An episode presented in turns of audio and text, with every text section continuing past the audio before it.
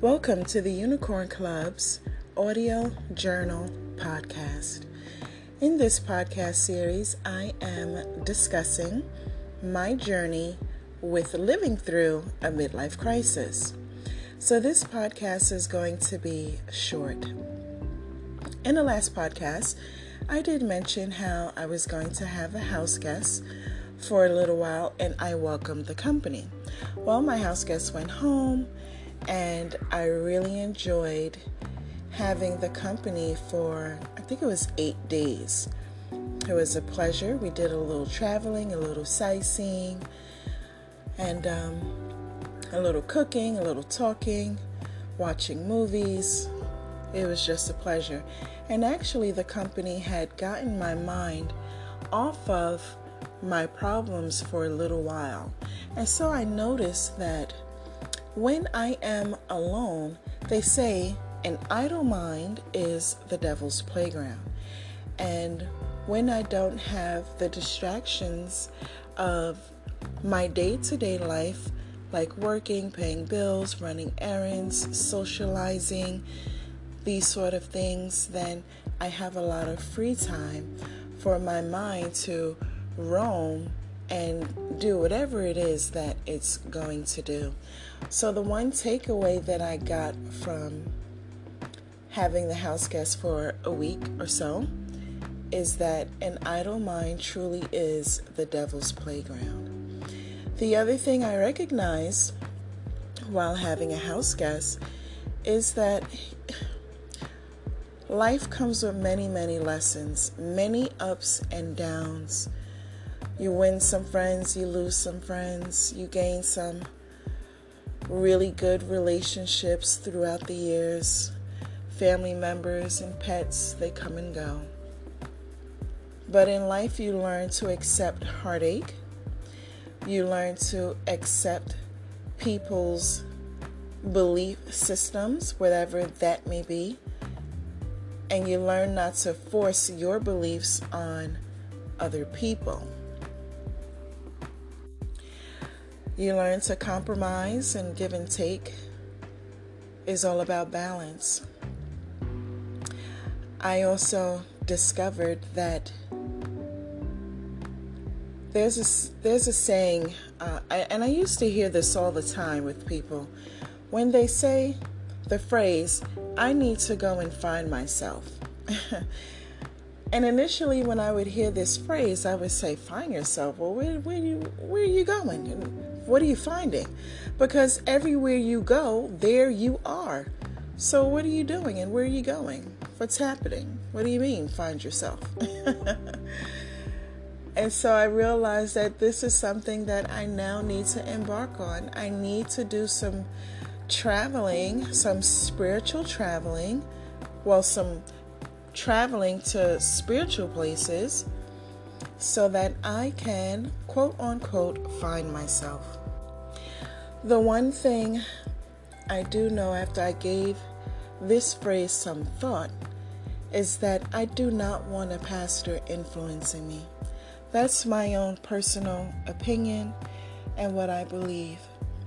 And the reason for that is because people, circumstances, and situations and experiences in life frame their perspective.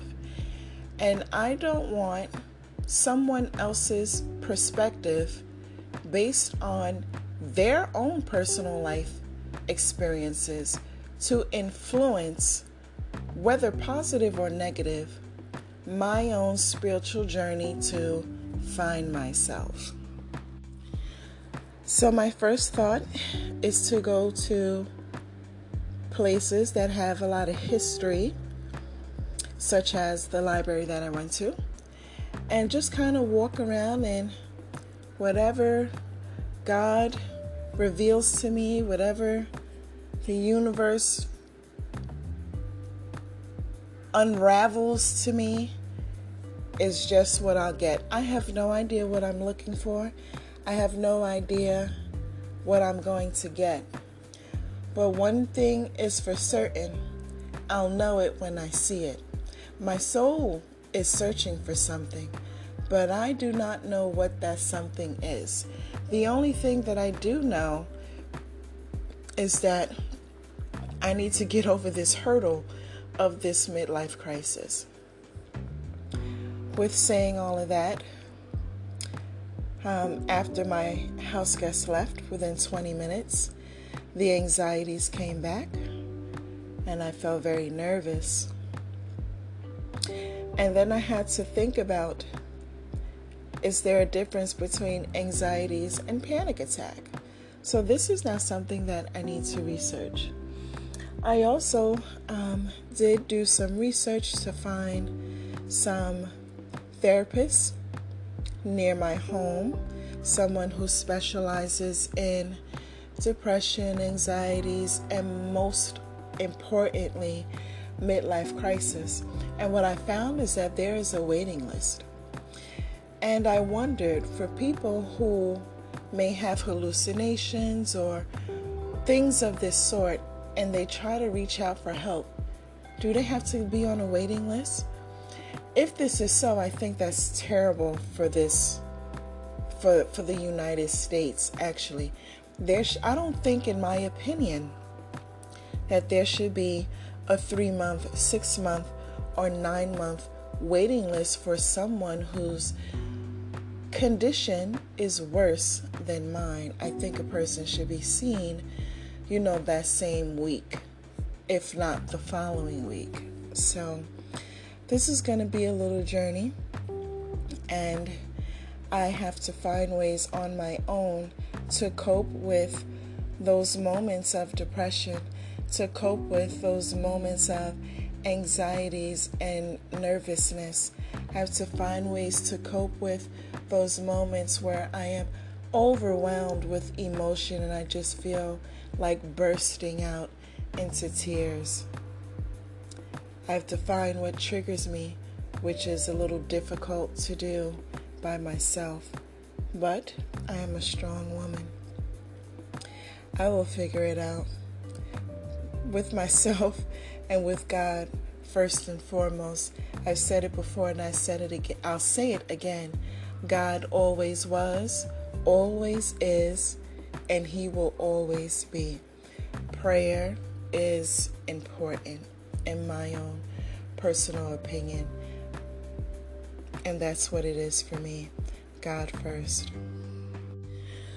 So, to sum up this podcast, I'll just reiterate the points that I've learned over the last 7 to 9 days about myself. Number 1 is, an idle mind is the devil's playground. Number 2, there's a waiting list for therapists. I don't know if it applies to all therapists, but I know that it does apply. The third thing is, during a midlife crisis, it may be a good idea to find yourself. And history and anything spiritual would be of help. The fourth thing is, in life, you learn to accept heartache. You learn to